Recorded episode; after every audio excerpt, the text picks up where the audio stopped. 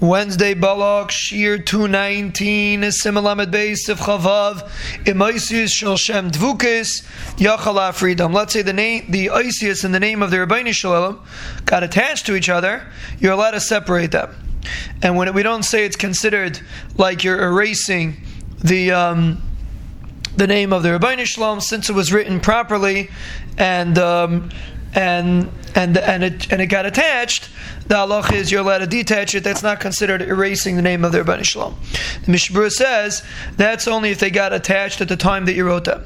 But if they got attached afterwards, he brings in the Biur Halacha over here that there it would be it would be aser to separate them.